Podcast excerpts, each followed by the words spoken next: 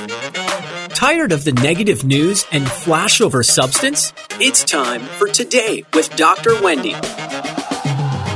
Dr. Wendy Patrick is a trial attorney, patriot, and PhD with a passion for people and a penchant for politics. Dr. Wendy brings you the headlines, streamlined news you can use. It's time to be informed, engaged, and entertained.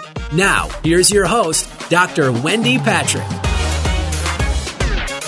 Good evening, and welcome to another edition of Today with Dr. Wendy. My co host Larry Dersham and I have a very exciting show for you tonight. But first, we are on the eve of Valentine's Day. Where has the time gone? It has been just a blink from last year when Valentine's Day, of course, was almost on the heels of going into lockdown as we did last March, if you can believe that. It's almost been a year. But Valentine's Day is necessarily going to be celebrated a bit differently this year because we are in an entirely different set of circumstances. Now, one of the things that I've written about is obviously what kinds of fun things can you nonetheless go out and do on Valentine's Day, but how do you do them all in a mask, especially because eating and drinking is a Valentine's Day tradition, isn't it? You make you make reservations at one of your favorite restaurants. Uh, it's one of those things that you order special things, you splurge, maybe you order a bottle of champagne or Martinelli's or whatever you like, but it is going to look and feel a bit differently this year. Now, Larry, thankfully, most of the restaurants are open again, although we're all going to be freezing out on the patio right. if we're not blown away by the winds that some areas of the county are uh, are going to be experiencing. But do you and your sweetheart have any uh, sort of restaurant already picked out? Well, I think it's also uh, the Vietnamese New Year, and we're going to be getting some really good uh, Vietnamese type food to celebrate that. And what you say in Vietnamese is Chúc Mừng Năm Mới. It means Happy New Year in Vietnamese for the listening audience. But it's kind of interesting with with the mask mandate. This is going to be a different kind of Valentine's Day, Wendy. And I got this uh, from a TV show, and I modified it a little bit. They say that love is in the air, but they're wrong. Nitrogen, oxygen, carbon dioxide, and now COVID nineteen are in the air. Haha. so, Haha. Well, that's why yeah. we. That's why the mask, right? Exactly. Exactly.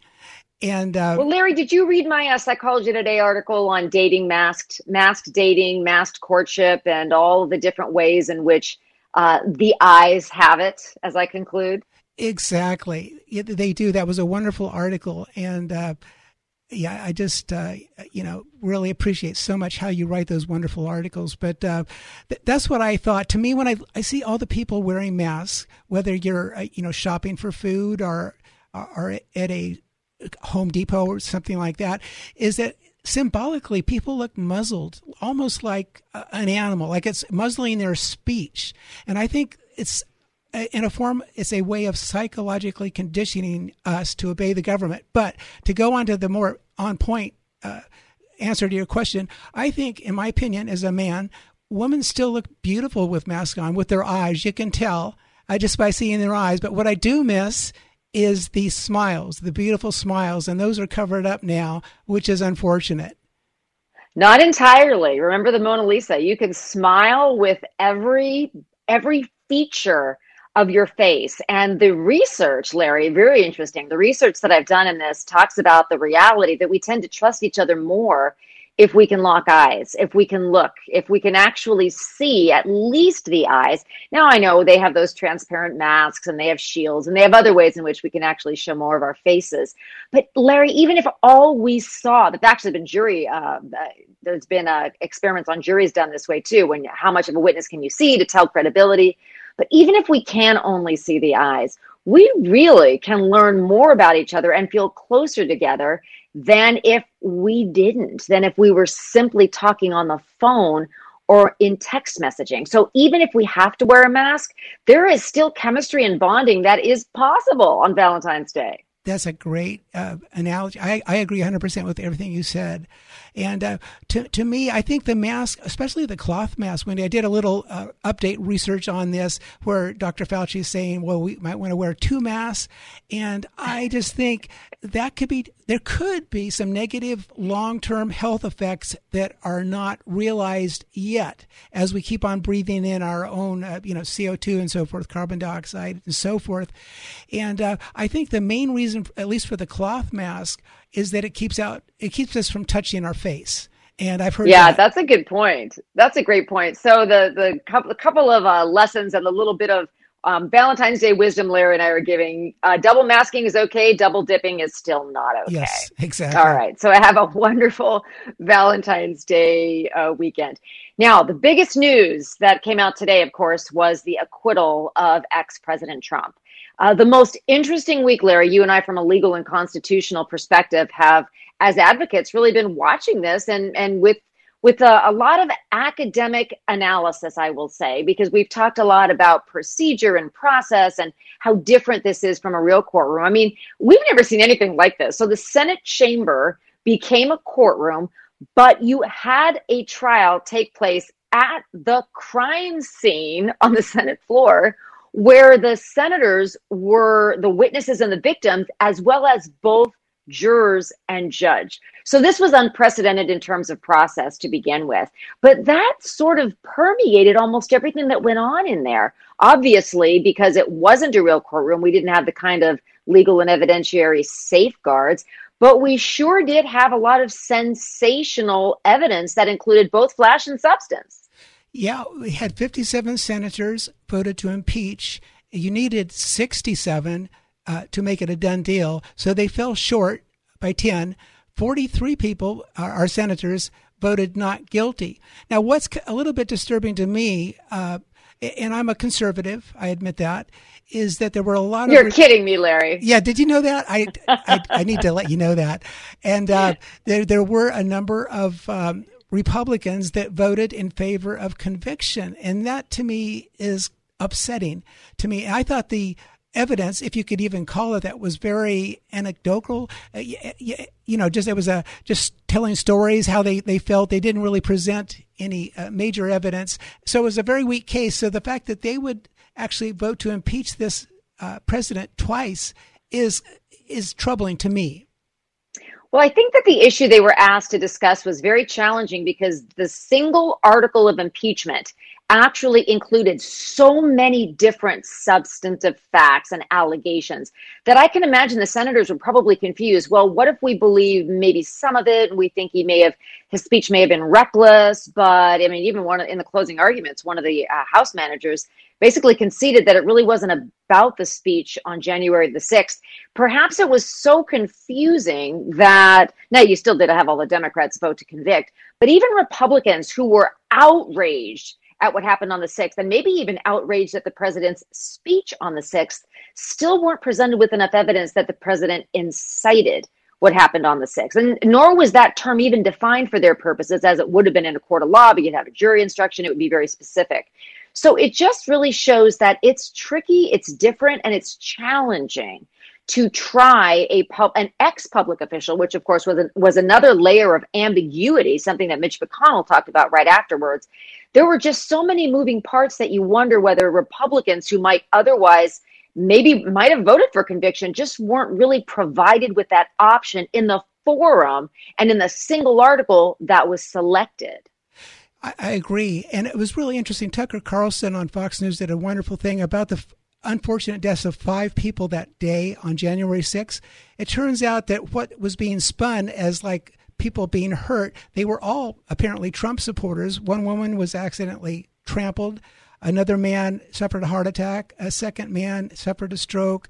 The fourth person, Ashli Babbitt from San Diego, unfortunately was shot by a police officer. Mm. That was so tragic. And then the fifth person, this was the most controversial of all. He was a Capitol police officer named Brian Sicknick, and they said that he was hit in the head with a fire extinguisher by one of the rioters. Well, it turns out that he wasn't, that he talked on his uh, to his brother on the phone after everybody had left and said that he did get sprayed with tear gas, but he was not hit in any way in the head. So all five people, you know, it, it may not be what you see. It's very unfortunate, but it was kind of spun differently in the mainstream news. You know what was it, what's interesting about what you just said, Larry, is one of the most poignant and viscerally disturbing parts of the trial is having to relive what happened yes. on January the 6th. Every single one of us is united yes. in our outrage about what happened at the Capitol. But to make the trial just about that and not about the president's intent or or so or that's what I mean to prove that that's what he wanted to have lives lost and that's a hard sell. Now, that may not actually have been what they were selling. They probably were looking for less than that, but that still was undefined and ambiguous. And I think that was part of the part of the challenge. I'll give you one more. Um, I'll put my trial lawyer hat back on since I've been doing it for 25 years. Uh, oversaturation. There were some people that watched the trial that were disturbed that it seemed to be more about the riot on the Capitol than about trying the ex president for the riot on the Capitol. And just to bring back all that emotional pain for all of us, there's there was a question as to really whose side the that really benefited. It it's kind of like Larry back in the 70s and the 80s when you and I grew up where there was that one song on the radio that we just loved but then it became overplayed. Larry, I'll bet you can name a song that would fit into that category for you. And maybe I don't know, did you grow up in the 80s or maybe you're a little older than that? I don't know. well, you know, I can listen to some of the the older stations too even though I'm not giving away okay. my age. But one example would be this one this was what? out of the 60s. I mean, this is way way back it's called Louie Louie eh, by the Kingsmen, and they play that thing over and over and over again. And it's still kind of a great song for dancing, at least. And uh, there were a number of Bob Dylan songs that they played over and over again, like a Rolling Stone, uh, so forth. That, that they did kind of reach that oversaturation uh, oversaturation point, and I, I understand that. So you're right about okay. that. Okay. And I, I know perfectly well you're not old enough to have heard those live on the radio, so we'll just leave it there. Okay. Okay. So don't touch that dial. Maybe you grew up with a television, Larry. Maybe you are that old. I remember that. Uh, we are going to have a very interesting guest after the break who is responsible for hundreds of pastors and ministers and churches who's going to talk about the recent decision that says they can reopen. So stay with us. You're listening to Today with Dr. Wendy. We are back in a flash.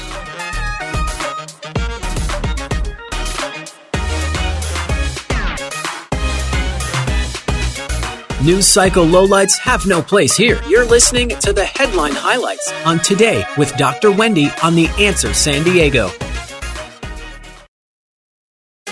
It's time for more news you can use. The headlines streamlined. It's time for more today with Dr. Wendy. Now here's your host, Dr. Wendy Patrick. Welcome back to Today with Dr. Wendy. I'm Wendy Patrick. Uh, my co host and I have a special treat for you the second half, and it has to do with something that is being celebrated uh, by churches all over the nation. We had a, a big ruling uh, last week that really paved the way to get back into worship uh, worship together worship corporately as we say as christians. Now we already know we have religious freedoms in this country. However we also know that we have valid health concerns and we have to figure out how to strike a balance. But the question that's been asked many times repeatedly consistently over the course of the last 10 months has been at what point does medical emergency trump religious freedom? Well, Larry, I understand we have a guest today who has been on literally on the front lines of this battle and just won a major victory. Larry, who do we have? Yes, today, Wendy, we're privileged to have with us Bishop Art Hodges. Bishop Art Hodges is senior pastor of the South Bay Pentecostal Church in Chula Vista and has been there for 37 years as senior pastor. He's currently Southern California District Superintendent of the United Pentecostal Church International and has been in that position for 13 years. In addition to all these responsibilities, Pastor Art Hodges is bishop of 235 pastors and ministers of more than 100 churches including 25 in San Diego County.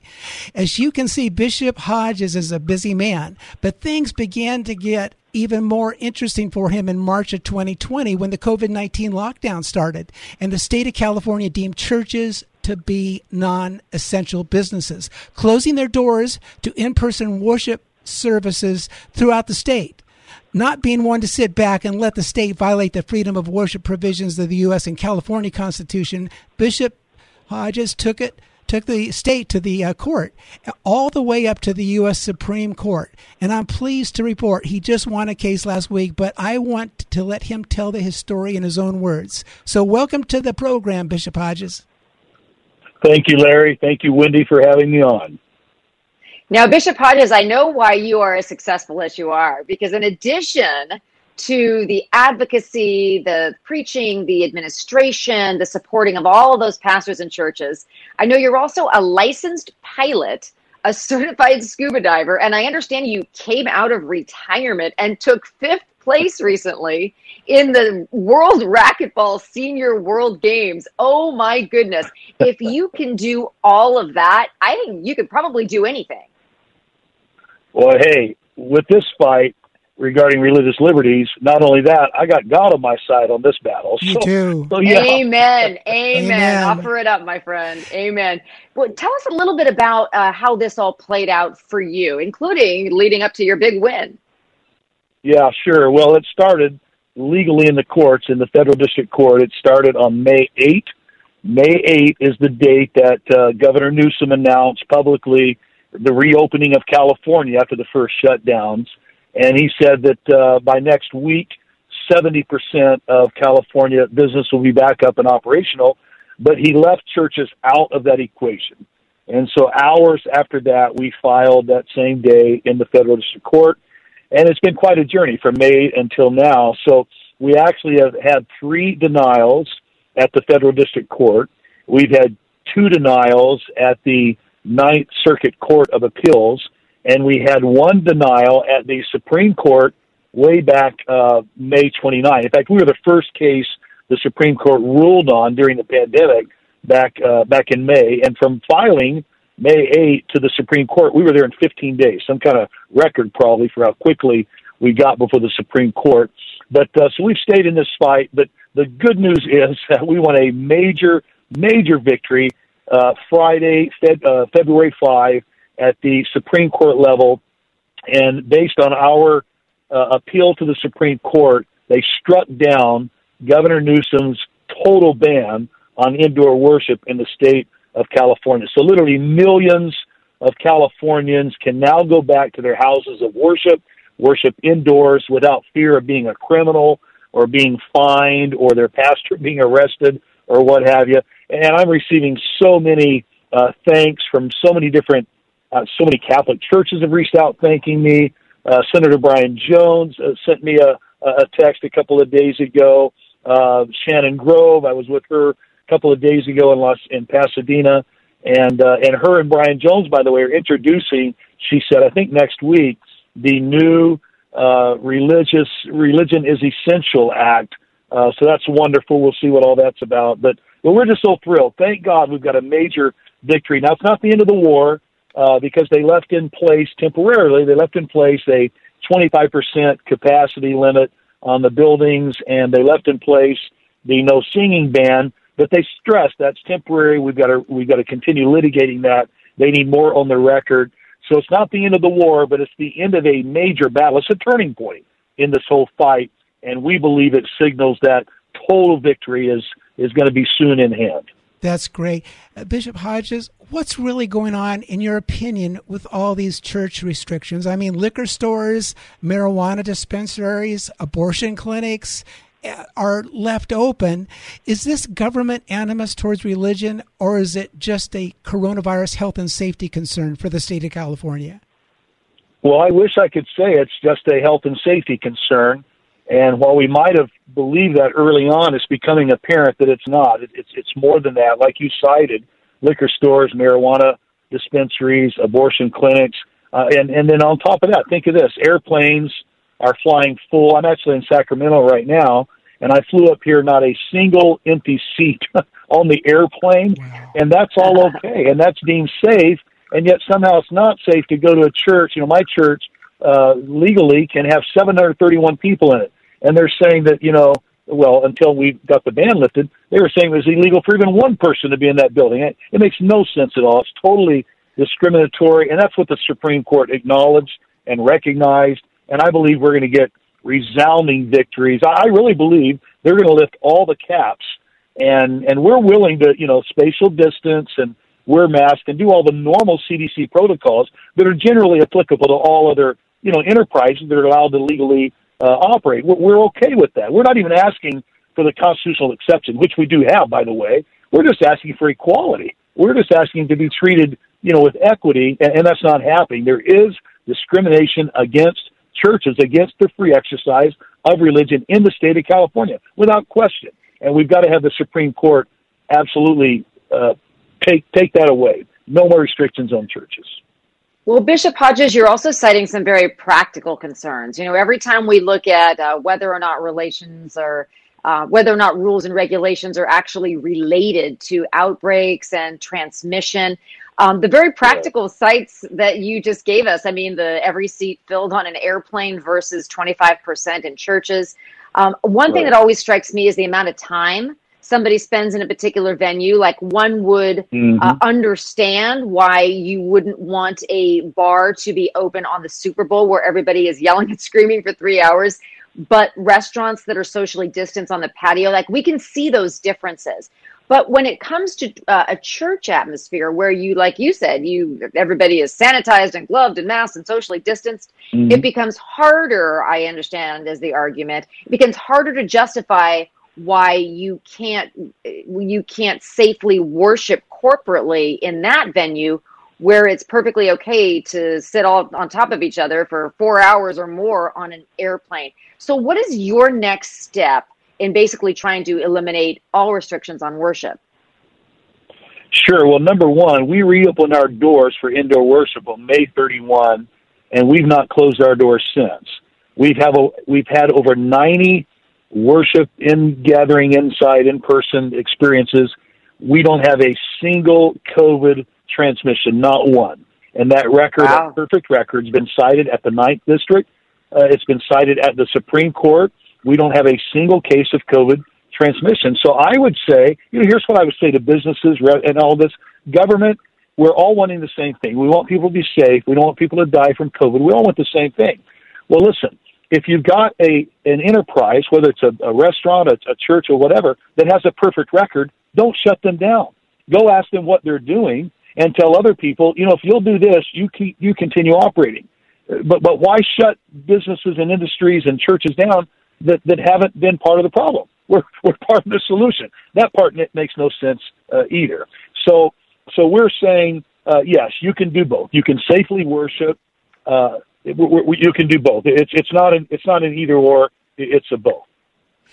It seems we and, should... oh, the next steps. Let me let me tell you the next steps. So we're litigating. We're back in federal court litigating uh, the no singing ban and, and the percentage cap. So we're relitigating that, and we'll continue fighting this to the very end. We are committed.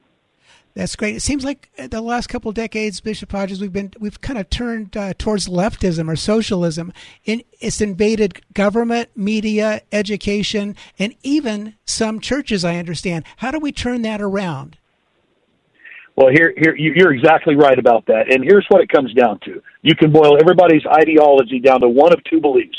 You either believe God created man, or you believe man created God. It all comes down to that and, and that gives rise to different political ideologies, etc. You know, the first churches, uh, the first schools in America were in churches. The first colleges were Bible colleges. The first universities were seminaries, Harvard, Yale, Princeton, etc.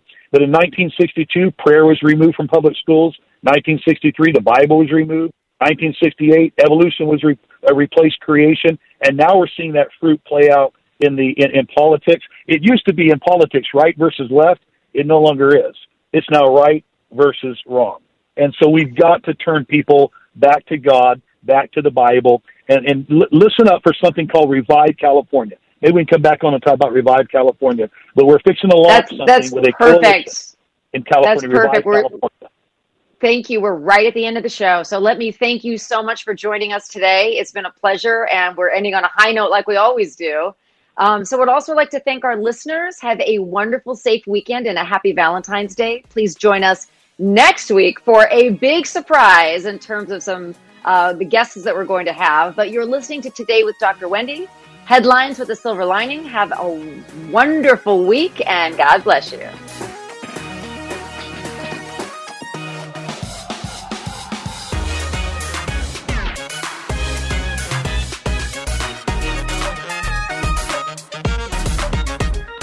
Thank you for joining us for Today with Dr. Wendy. You can learn more about Dr. Wendy and how to become a guest or sponsor of the show by visiting wendypatrickphd.com. That's wendypatrickphd.com. Tune in every week at this same time as Dr. Wendy will engage and inspire you with an upbeat viewpoint on the highlights of the day. This has been Today with Dr. Wendy on The Answer San Diego.